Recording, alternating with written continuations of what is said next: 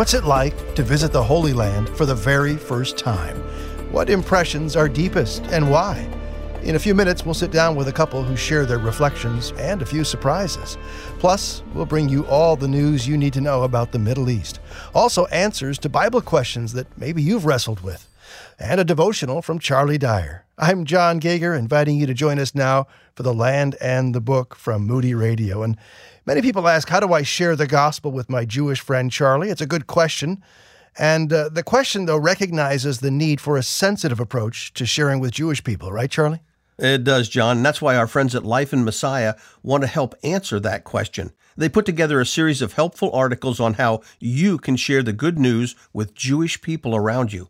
You'll learn about Jewish cultural sensitivities, how anti Semitism affects Jewish evangelism, uh, the importance of messianic prophecy, and more.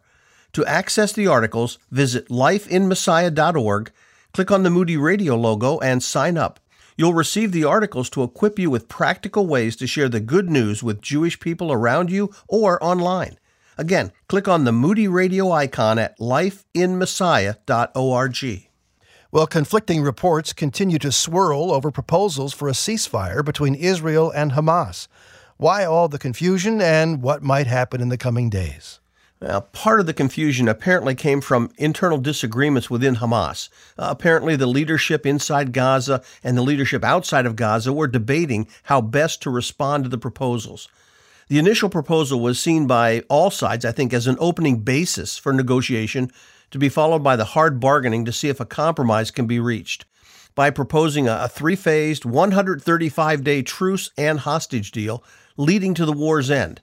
Their proposal would also include the withdrawal of Israeli forces and freedom for 1,500 Palestinian prisoners currently in Israeli prisons, including 500 they would select who are serving life sentences for murder. At least right now, there are several significant sticking points. You know, will Hamas remain in control of Gaza? Is the goal a pathway to create a Palestinian state? And what's to prevent Hamas from rebuilding its power base in Gaza?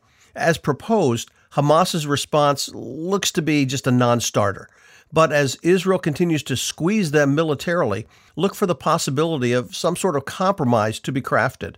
Hamas wants to find a way to stay in existence. And at the same time, Israel wants to find a way to bring its hostages home. And that could pressure each side into reaching some sort of agreement. So, do you think that Hamas fundamentally does want the war to end, or are they just happy to keep on going the way they are? They are losing ground. There's only one major spot left where Hamas is, at Rafah. And uh, as Israel keeps closing in on Khan Yunis and then uh, moving toward Rafah, uh, Hamas, I think, is afraid, especially the fighters there, uh, they could be wiped out. So there's a pressure on them to make an agreement and to do so. Uh, they don't want to appear to be hurrying, but they need to hurry. Last follow up why then are they still in the driver's seat, apparently, with regard to hostage negotiations, demanding that all these prisoners and murderers of theirs be released for just a few hundred of ours? Uh, the reason they're in the driver's seat is because within Israel, there's political pressure. A, a, poll was just taken. Just over half of Israelis are saying it's more important to get the hostages back than it is to get rid of Hamas. Uh, that's, from my perspective, very sad because uh, if Hamas stays in power, all they learn out of this is that uh, gain hostages and we gain power. Uh, but that's the political reality right now, and that's what's tying Israel's hands from moving more rapidly to eliminate Hamas. Story number two in our look at current events. While talks of a ceasefire drag on, the war itself continues. Bring us up to date on the conflict in Gaza as well as the other hotspots in that region. Yeah, and as we just mentioned, Israel is in the process of gaining full control over Khan Yunis, which is where they thought the Hamas leadership was hiding. Unfortunately, so far, they've not located the senior leadership or the hostages. Uh, the one remaining major urban area is Rafah, which is right on the border with Egypt. The residents of Gaza have been forced toward the south, so Rafah is now extremely crowded. Egypt is afraid that an Israeli push into the area will result in large numbers of refugees rushing the border to escape into Egypt. But before Israel moves into Rafah, it still has a number of smaller villages and towns that it needs to enter to uh, find and eliminate Hamas fighters, and that's why the war is continuing on. Israel is also working to find and eliminate the vast network of tunnels throughout Gaza that was far more extensive than they ever thought. They've begun what they're calling the Atlantis Project, which is designed to flood many of the tunnels with massive amounts of water. You know, they first entered these tunnels to look for fighters or hostages and to map out the tunnel complex itself. And then they flood the tunnels that are suitable for being destroyed in this way with water. Now, others are being blown up. Uh, in terms of the other hotspots in the region, though, Hezbollah is the one major concern. Israel has increased the intensity of its response to Hezbollah's cross border attacks, and they're also threatening to uh, open a second front in the war against Hezbollah. Uh, the U.S. has been pushing a plan that would move Hezbollah away from the border, and there were some preliminary reports that said an end of Hezbollah's attacks might happen soon. But it's unclear if those optimistic assessments were based on hard evidence or were simply wishful thinking. It seems that all sides would like to end the conflict, but they also want to be able to do so in a way that lets them claim some sort of victory in the process. Right. And that's making that process even more difficult. That's Dr. Charlie Dyer. I'm John Gauger. This is The Land and the Book. Well, a 45 year old mystery has now been solved. Archaeologists believe they know the identities of those buried in the royal tombs in Vergina, Greece. What have they discovered? And frankly, why is that of interest to us? Yeah, this story moves away from the conflict around Israel. And I think it's a cool reminder that when it comes to archaeology, even old discoveries can have a new twist. Now, for those familiar with the second missionary journey of Paul in the book of Acts, these burial tombs were discovered about five miles east of Berea and about 35 miles southwest of Thessalonica. So it's very near the spot where Paul was traveling on that second missionary journey. The untouched tomb complex was discovered and excavated back in 1978. That's 46 years ago. The archaeologists found two monumental vaulted chambers with four tombs. The smaller of the two chambers had been looted, but the larger chamber was intact with a large variety of burial goods. Now, the finds were significant, but they left behind a real mystery. Who was buried there? The archaeologists felt sure the bodies were relatives of Alexander the Great in some way, but there was debate on who exactly they were. Now, by combining paleopathological evidence, now think of a modern pathologist, but one studying ancient remains, along with a careful study of ancient written sources and the archaeology, they believe they have the answer. The tombs contained the remains of Alexander the Great's father, Philip of Macedon, as well as Philip's second wife, her newborn child, and a half brother of Alexander, along with his wife. The details in this, John, are fascinating. For example, they identified Philip from a knee fusion in the skeletal remains historical sources recorded that Philip's leg had been wounded in battle hmm. and that he was buried with his second wife and young child. And those same sources said Philip was assassinated shortly after the birth of his son, and that his wife and newborn son were then burned to death by Philip's first wife to secure the throne for her son Alexander. Hmm. Well, combining archaeology, paleopathology, and historical records, that help flesh out this discovery in a way that brings the intrigue surrounding Alexander the Great's rise to power into sharper focus. Uh, the report reads like a 2,400 year old whodunit mystery, with Alexander's mother plotting to make her son king. Researchers at the Technion Institute in Israel have unlocked the secret of producing green hydrogen in a way that could make it affordable and sustainable. Tell us about this latest innovation from Amazing Israel. Yeah, using hydrogen to power engines and automobiles seems like the ideal solution to the problem of greenhouse gas emissions. Uh, the problem is that producing hydrogen by splitting water through electrolysis is expensive and can even create greater pollution if it involves the burning of fossil fuels to generate the needed energy. Uh, the researchers at the Technion have announced what they're calling a disruptive process to generate hydrogen more affordably and sustainably. Instead of using expensive membranes and sealing components, they've developed a process to separate water into hydrogen and oxygen using bromide in a catalytic reaction. Now, while it will take some time to refine and develop the technology, this breakthrough could someday lead us to be driving hydrogen powered cars that produce only water vapor as a byproduct. And that will definitely be another great step forward from these researchers at the Technion in amazing Israel. Wow, what a story. Interesting. We'll look forward to further developments there. And finally, rain is considered a blessing in Israel. And over the past month, God has apparently been blessing Israel in ways they haven't seen in nearly 30 years. Tell us about the uh, showers of blessing that they've been experiencing, Charlie. Yeah, yeah. At the end of January and into February, Israel experienced 14 straight days of rainfall. It's the first time they've had measurable rain every day for two weeks since February 1992. And the steady rainfall has allowed the rainwater to seep into the ground to help replenish natural water sources without causing flooding. It was just a nice steady rain. From Jerusalem north, the country has had an abundance of rain, though from Jerusalem south, it's not been so much. Now, to give an example, Jerusalem right now has 105% of its normal to date rainfall. That's about 13 and a half inches. Head 40 miles south to Beersheba, and they've only received three and a half inches. But go north to Tel Dan, and they've received 24 inches of rain to date. Even Capernaum on the Sea of Galilee, which is 600 feet below sea level, has received 18 and a half inches of rain, more rain in Capernaum than in Jerusalem. And speaking of the Sea of Galilee, the water level there rose nearly 19 inches in just one week. wow. It's now just five feet below the upper red line, which is when they need to open the dam at the southern end to keep the cities along the shore from flooding.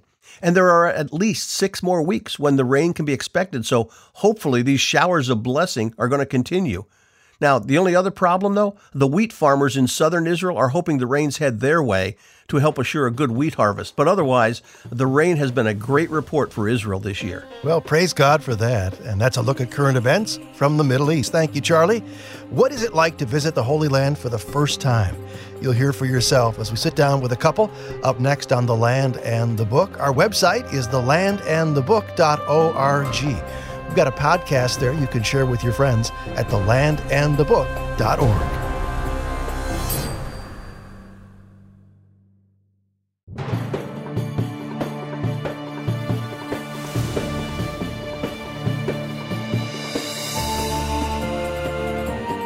A visit to Israel. For most people, it's the trip of a lifetime. This is The Land and the Book. I'm John Gauger here with the second of four segments that make up our one hour flyover of the Middle East. You've joined us today at one of the very few quiet places in all of Jerusalem our hotel room.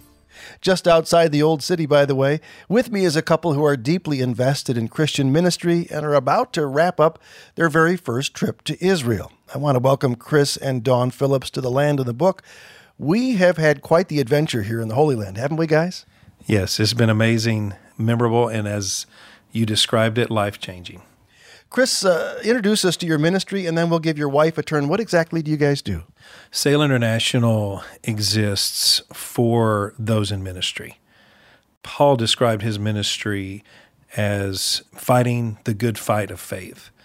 And many times throughout the scriptures, we see that terminology for those that are serving the Lord. It, it is a battle at times. There are things you struggle with, uh, although we do have the promise of victory.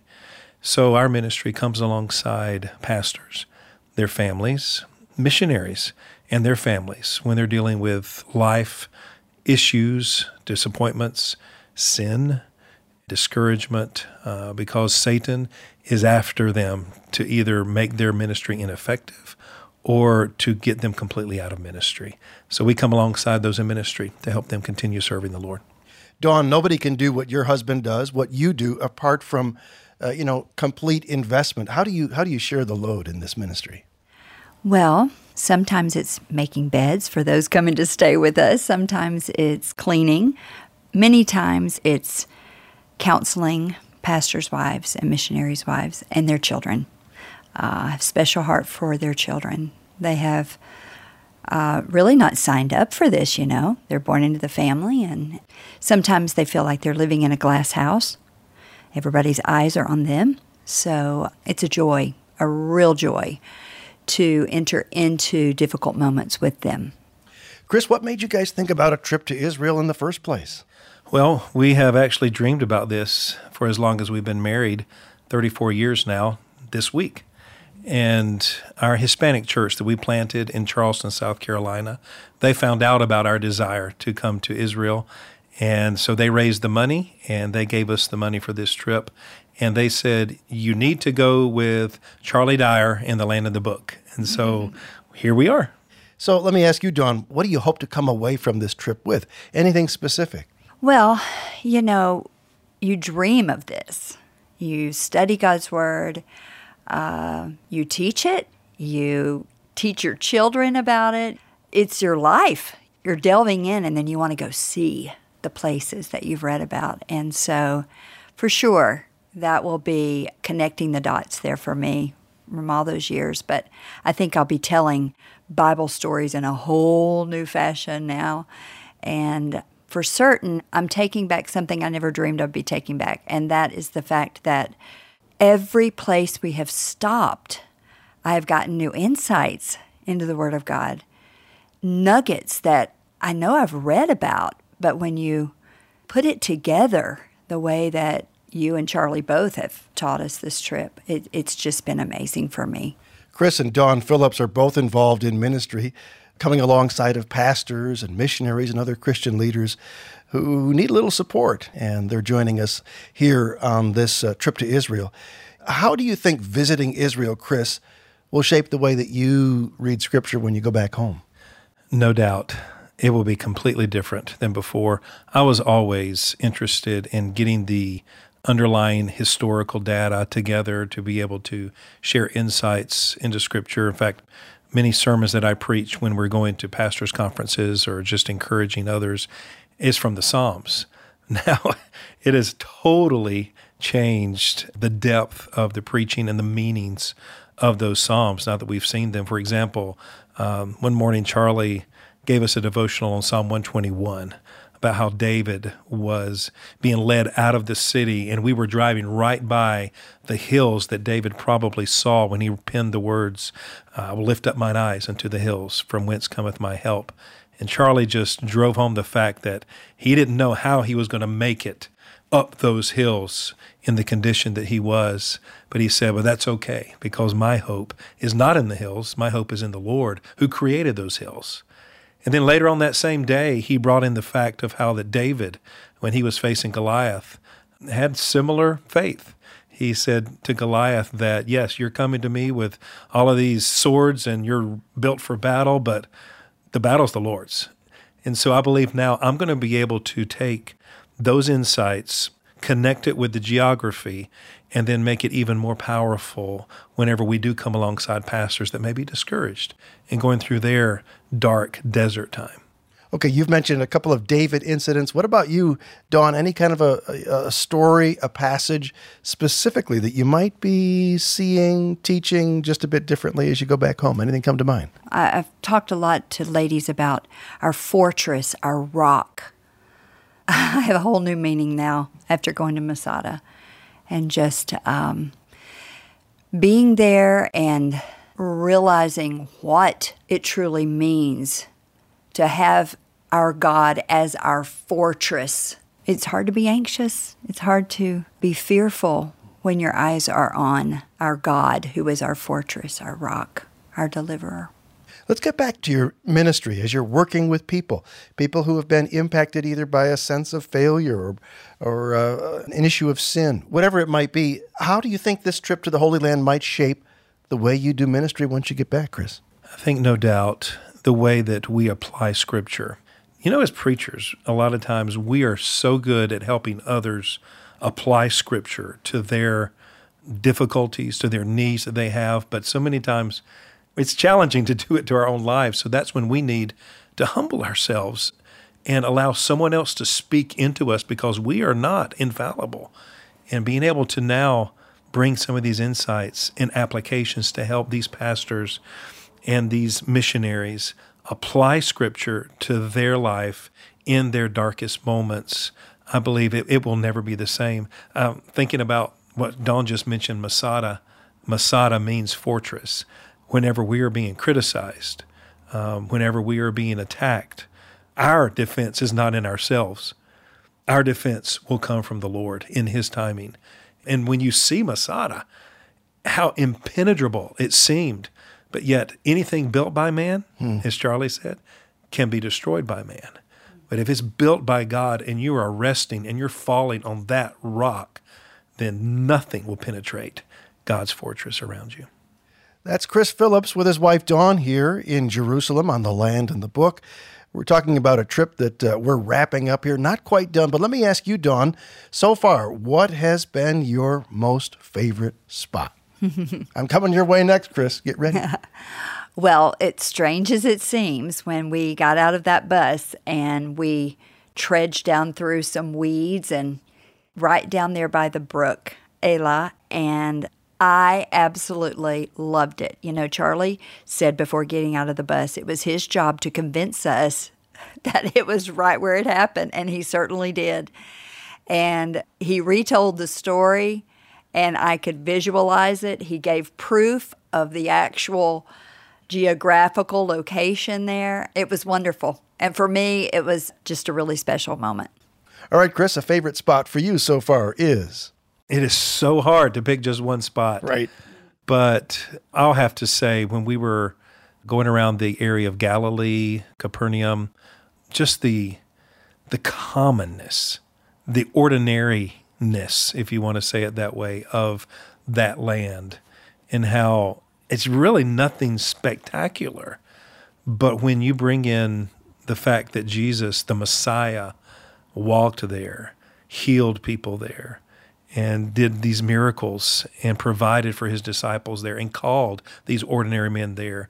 I could not get past the fact that no matter what we feel like we have as giftedness, or no matter what area we're serving in, it's ordinary, but yet when you bring the Messiah in, anything that's ordinary becomes extraordinary if we'll just be faithful and serve Him and keep our eyes on Him. All right, I'll leave this open to whoever wants to grab it first. What here is smaller than you maybe thought it might be? We all got our misconceptions or preconceptions before we come to Israel. You show up, what's smaller here than you maybe thought it might be? Jordan River. Uh, I thought that was a lot bigger. you just get these pictures in your mind, you know, and you, you think it's a certain way, and you you carry that image from the time you hear it. You're six or seven years old in Sunday school, and you carry these images that you've created for yourself, or you saw from a Bible story book or a flannel graph, and uh, it stays with you. And then you get here, and it's like, wow, this is totally different than I imagined. I think for me, the smallness of the Sea of Galilee, even though it is a large lake, uh, to be able to have a storm come up where the disciples would be fearing for their lives, I think of the ocean, an ocean sized mm-hmm. body mm-hmm. of water where that would scare me. But I looked at the lake and it was just so peaceful. I just could not grasp that how that they were fearing for their lives. The Sea of Galilee, I guess, for me would be the shocker. All right, what's bigger than you thought it might be? Anything come to mind there? Today, when we saw a model of Jerusalem, to see the way the whole city was laid out, that to me was amazing how that David and Solomon and Hezekiah and all the kings had added to that city. And then to see it in all of its glory uh, was just it was just incredible. And you know, and thinking about the New Jerusalem uh, one day when we're going to be able to be there, and uh, there there will be nothing to be compared to that. Uh, but I think the city of Jerusalem for me was shocking how large that was. Anything come to mind for you? Bigger? Well, he stole mine. but we'll forgive him. yes, I was just enraptured today. So much is different than what I had thought it was. Even in books I had seen, mm-hmm. it, it doesn't give it justice. It just does not.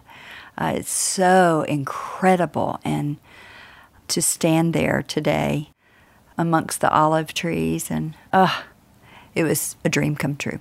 You know, the importance of water shows up dramatically, it seems to me, everywhere you go here in Israel. What does that do for the way you now consider Jesus calling himself the water of life?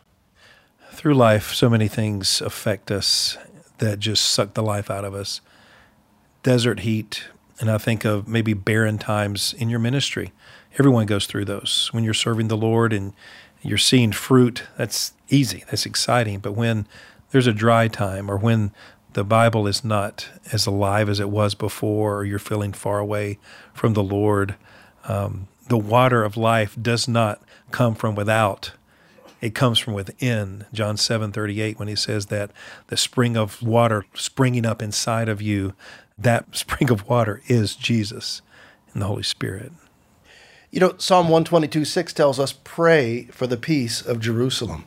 May they prosper who love you.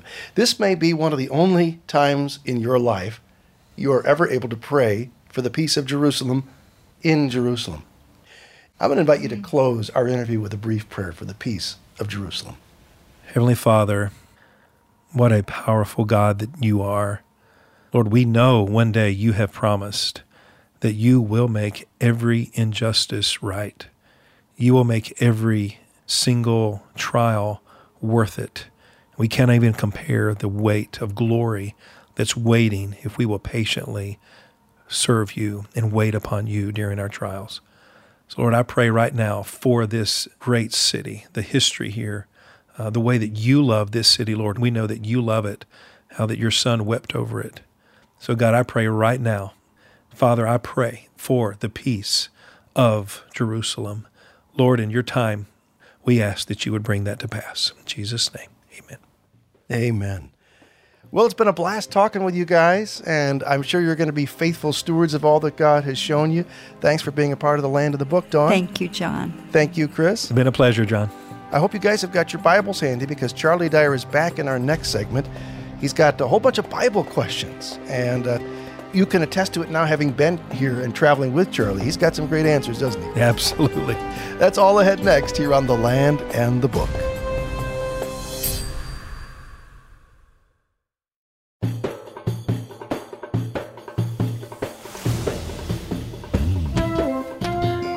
Questions and answers. That's where we're headed in this next segment on The Land and the Book. Welcome back. I'm John Gauger. And many people, Charlie, are asking, how do I share the gospel with my Jewish friend? It's a good question. And that question recognizes the need, of course, for a sensitive approach to sharing Jesus with Jewish people, right? That's right. That's why our friends at Life in Messiah want to help answer that question. They put together a series of helpful articles on how you can share the good news with Jewish people around you. Uh, you'll learn about Jewish cultural sensitivities, how anti Semitism affects Jewish evangelism, the importance of messianic prophecy, and more. To access the articles, visit lifeinmessiah.org, click on the Moody Radio logo, and sign up. You'll receive the articles to equip you with practical ways to share the good news with Jewish people around you or online. Again, click on the Moody Radio icon at lifeinmessiah.org. Charlie, one of the things I enjoy in life is a good lightning storm. I mean, there's there's so much uh, intrigue in a burst of lightning, and when there's a whole bunch of it coming rapid fire, all the better, don't you think? Oh, I love lightning storms. All right. Well, we've got the uh, the question equivalent of that today in a email conversation with uh, a listener named Janie, and so she's got a series of questions about the feasts and laws, and we're going to go through them quickly, sort of a, a lightning round of questions. So stick around, buckle your seatbelts. Here comes question one.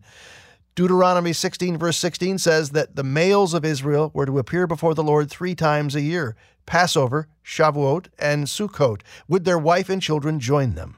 You know, it doesn't say so in Deuteronomy, but I believe the families did usually accompany the men to the feasts. Two reasons one Old Testament, one New. In 1 Samuel 1, we're told that Elkanah went up year after year to worship and sacrifice to the Lord Almighty. Now, we're not told which of the feasts, but uh, many think it's the feast of uh, Sukkot or Tabernacles. But it doesn't matter because the point is he took along his family, including Hannah. And then in the New Testament, in Luke 241, we're told every year Joseph and Mary went to Jerusalem for the feast of Passover. So in both the Old and New Testament, we have examples of wives going to the feasts with their husbands. Here's question number two in our lightning round Would Passover, an all nighter, also roll into the feast of unleavened bread and the feast of first fruits for eight days? Yeah, I think Passover did roll over into the Feast of Unleavened Bread and the Feast of First Fruits, and that also helps explain the prophetic significance of those feasts, as they pointed to the death and burial and resurrection of Jesus as the first fruits from the dead. Third question in our lightning round Is the blowing of the trumpet at Rosh Hashanah done only at Jerusalem, or is it happening throughout Israel? You know, we, we don't know what it was like in the past, but uh, we do know right now that the trumpet is sounded today in synagogues throughout Israel and around the world at Rosh Hashanah. Question four When it came for Sukkot, day 15 of the seventh month, would travel to Jerusalem also include day 10 of the seventh month, Yom Kippur, the Day of Atonement, or do people regard the Day of Atonement at home? Yeah, it's interesting that Yom Kippur was not included in the times when the people were told to present themselves before the Lord in Jerusalem. The significance of the day involved the priest's work on behalf of himself and the people to provide that temporary atonement for sin. So it was a day when the people were to afflict their souls, which they took to mean it was a day when they were to fast from sunup to sundown. I assume those in Jerusalem could have gone to the temple, though much of what the high priest did was performed out of sight uh, inside the holy place and the Holy of Holies. Lightning round question number five. When Elkanah and Hannah went up yearly, Is there a biblical allowance to come to only one feast? And if so, what is that feast? Yeah, well, the command was to appear three times a year, so it's possible that 1 Samuel 1 is simply yeah, compressing events to let us know they went up every year. But Luke 2 specifically mentions just Passover, and Acts 2 describes Jews from around the world gathering at Pentecost. Uh, in Acts 20, uh, we're told Paul and his traveling companions spent Passover unleavened bread in Philippi, but Paul wanted to reach Jerusalem in time to celebrate Shavuot or Pentecost uh, in Acts 20, verse 16.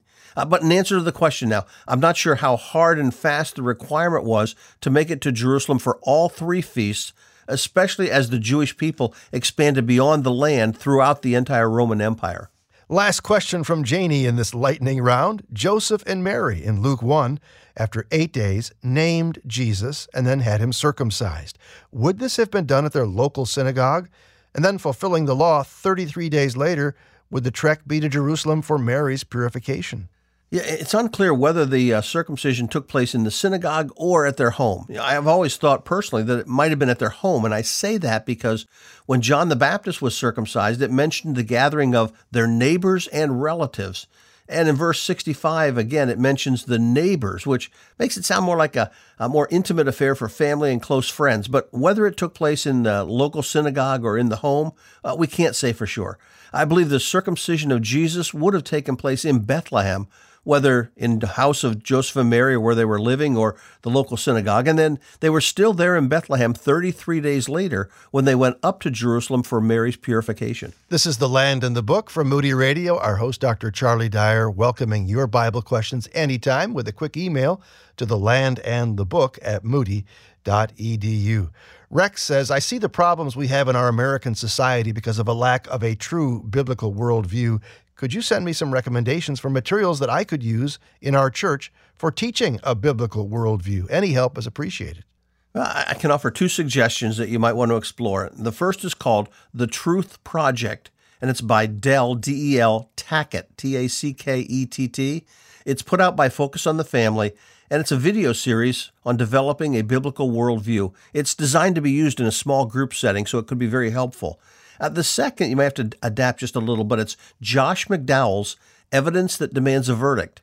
The revised version of the book has been around for a little while, and he has also prepared an online video series in connection with the book. Uh, the book and video series can help people better articulate a biblical view in our secular culture and a better understanding of the Bible. Question from Steve How do you understand the phrase that she has received from the Lord's hand double for all her sins? That's Isaiah 40, verse 2. Yeah, you know, when you first read it, it sounds like God saying, I'm going to punish you twice as much as you deserve. But that doesn't make any sense theologically or contextually or in our understanding of God Himself. So I think the key is the Hebrew preposition there. It's, it's the letter bait in that third phrase. And rather than literally saying she's received from the Lord's hand double in all her sin, I take that bait there with the word that follows in the sense of in place of or instead of. Uh, now, there are three parallel phrases in that verse. They picture God reversing the judgment that he's just announced on Israel up through chapter 39. Isaiah is now saying her hard service has been completed. Well, chapters 40 to 48, the next nine chapters, talk about Israel's promised return from captivity in Babylon, which God had announced. And then he says, her iniquity has been removed. Uh, that's chapters 49 to 57, where he talks about the work of the servant who's going to come and ultimately, in Isaiah 53, die to pay the penalty for her sin. And then he says, and she'll receive from the Lord's hand a double portion of blessing in place of the judgment she just received. And that's the last nine chapters of Isaiah, 58 to 66, where he focuses on the millennial blessing God will now pour out on the nation. So I take the double there in the sense of the double portion of, of the inheritance or blessing given by a parent to the firstborn. In place of the judgment that Israel had just received, God promises to pour out a double portion of his blessing on the nation. Todd wants to know Do you think Jesus was born on December the 25th? He says, I used to think there was no historical basis for that at all, but I was recently doing some reading, and it sounds like there are some things that point to that date. What do you think? Well, yeah, you got to start by saying it has at least a 1 in 365 day chance of being correct. now, but many would say the date was chosen at the time of Constantine in the year 354, and they have the celebration of Jesus' birth replace a pagan holiday called Saturnalia in the Feast of Sol, which was celebrated on that date. However, there's some new evidence to challenge that old assumption. A statue of Hippolytus, a third century Christian theologian, was discovered. It now stands in the Vatican Library.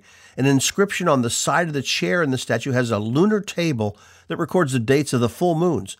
He also records a common belief in the early church that Jesus was conceived during Passover and born exactly nine months later, which would be December 25. Now, my point here is there's tradition that existed before the time of Constantine that placed Christ's birth on December 25. It's interesting, this date was given before that became the date when the Romans celebrated Saturnalia. Now, however, this identification of December 25 is based on a tradition that says Jesus was conceived during Passover. And unfortunately, we don't have any external confirmation for that tradition. So I'm left with this conclusion. Could Jesus have been born on December 25? Yes. Can we say precisely when he was born? No, we can't, at least with any degree of absolute certainty. And that doesn't bother me. There's at least some early church tradition pointing to his birth around December 25, and it's as good a day as any other to celebrate this event. Philip writes I heard once a year that the rock at the tomb where Jesus was buried catches fire. What are your thoughts on this? Have you ever seen it in person? Yeah, I've never seen the ceremony because I've never been to the Church of the Holy Sepulchre at that time of year. It's held the Saturday before the Eastern Orthodox Easter. You ask my thoughts? Eh, here they are. I think it's a fraud. Uh, there are early traditions of the event, but there's also very on the Western Church prohibiting its priests from participating because they thought it was fraudulent. So, anyway, it's primarily a belief of the Eastern Orthodox churches, and I don't put much stock in its authenticity. Thanks for those questions. Charlie, thanks for your answers, and thank you for sticking around as Charlie Dyer's devotional is next, right here on The Land and the Book.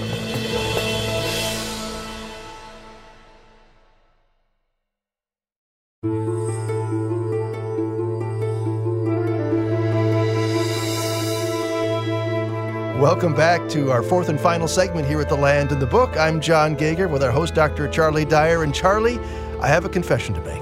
Okay, John. I, uh, I walk from the train station to Moody. It's about a mile and a half every day. And sometimes I bump into some Moody friends, but today I deliberately tried to avoid them because by mistake, I had taken a pair of gym shoes that I should have thrown out long ago. They've got big, ugly holes right on the top of them. And I thought, that is so tacky looking. I don't want to be seen wearing these shoes. So those were people I tried to avoid. Now, I understand that your devotional has something about people we should avoid or try to avoid. That's exactly what it's on. Three kinds of people we should avoid, and none of them have to do with holes in our shoes. we'll get to that devotional after we hear this Holy Land experience testimony. I love it when people go to Israel, come back, and share their thoughts with us. Hi, my name's Graham. I've been to Israel three times now, and uh, I'm already planning the, the fourth return trip. It's, it's such a life changing experience. It really makes the reading of the Bible, it changes it from reading in, in black and white to, to reading it in, in full color.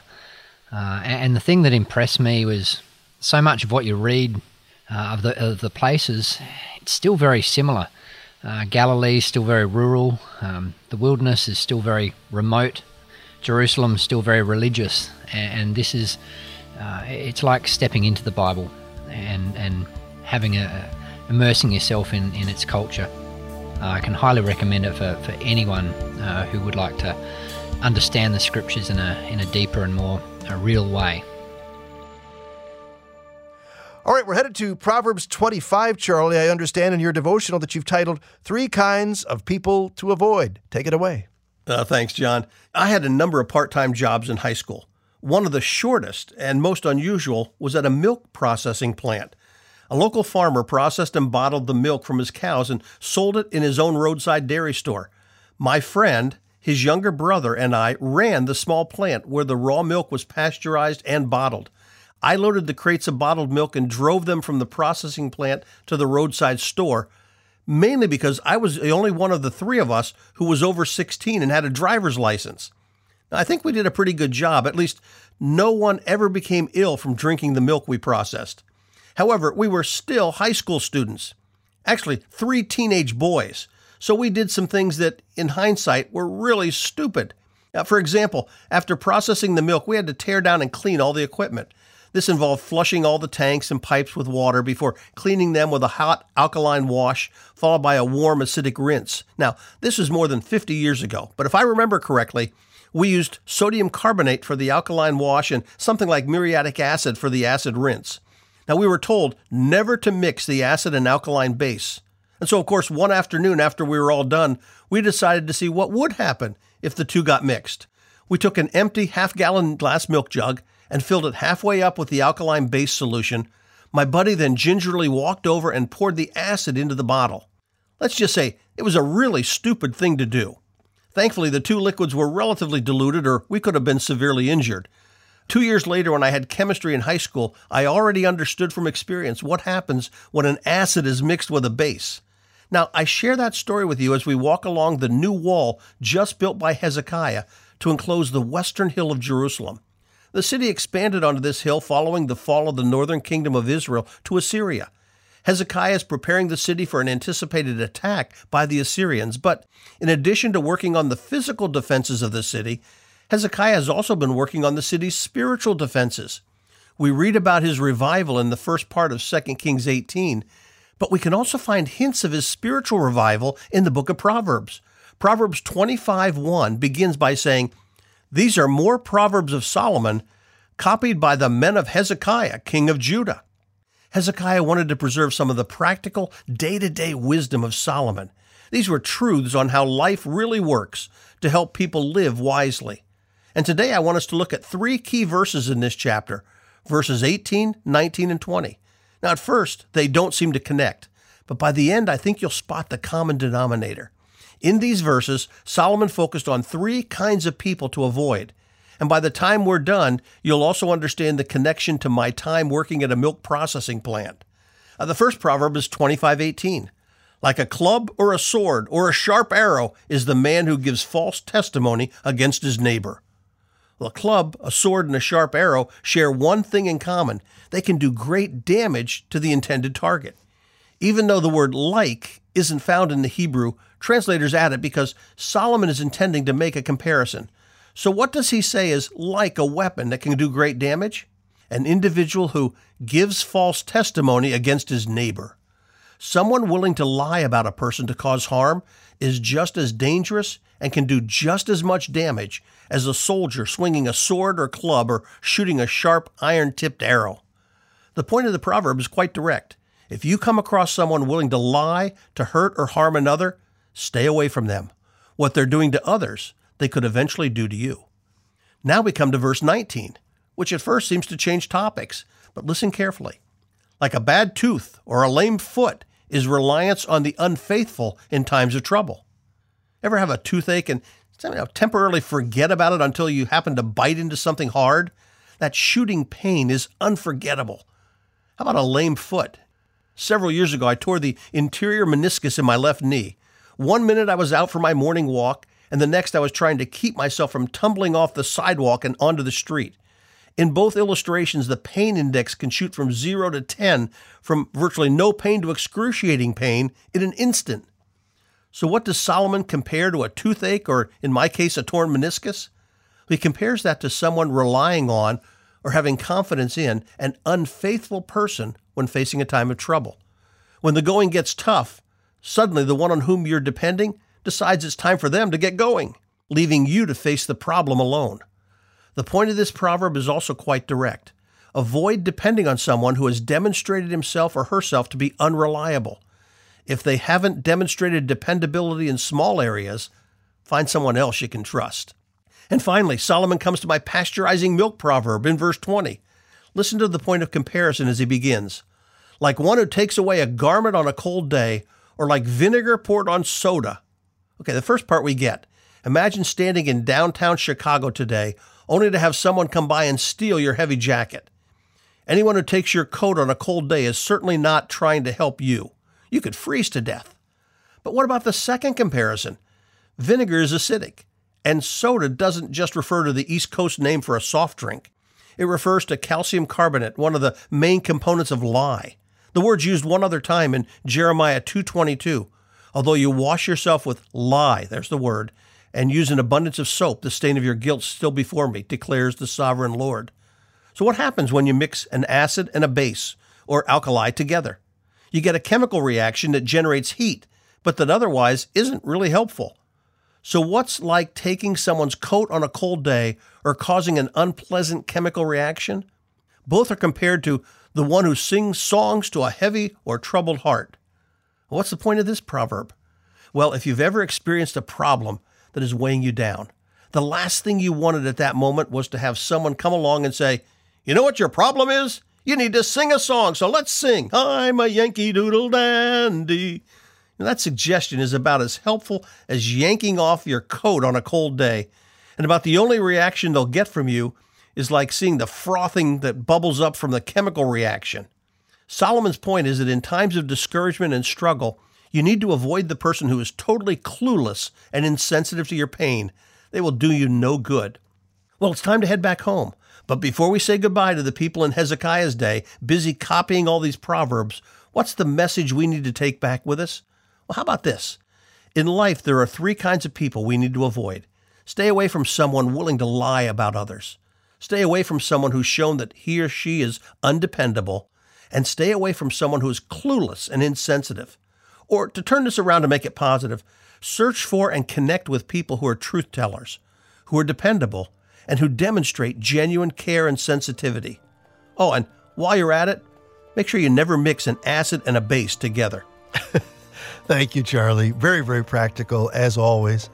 Hey, if you have never uh, taken advantage of our podcast, it's a great tool at our website, thelandandthebook.org. You can share us with your friends. Uh, they might not live near a, a Moody radio station or any station that carries this great program, but with the podcast, they can connect to at thelandandthebook.org. Thanks for carving out time to spend with us. Thanks for the management of this station for letting us be part of the great lineup of programs that you enjoy day in and day out. The Land and the Book is a production of Moody Radio, a ministry of Moody Bible Institute. I'm John Gauger for the team. Have a great day.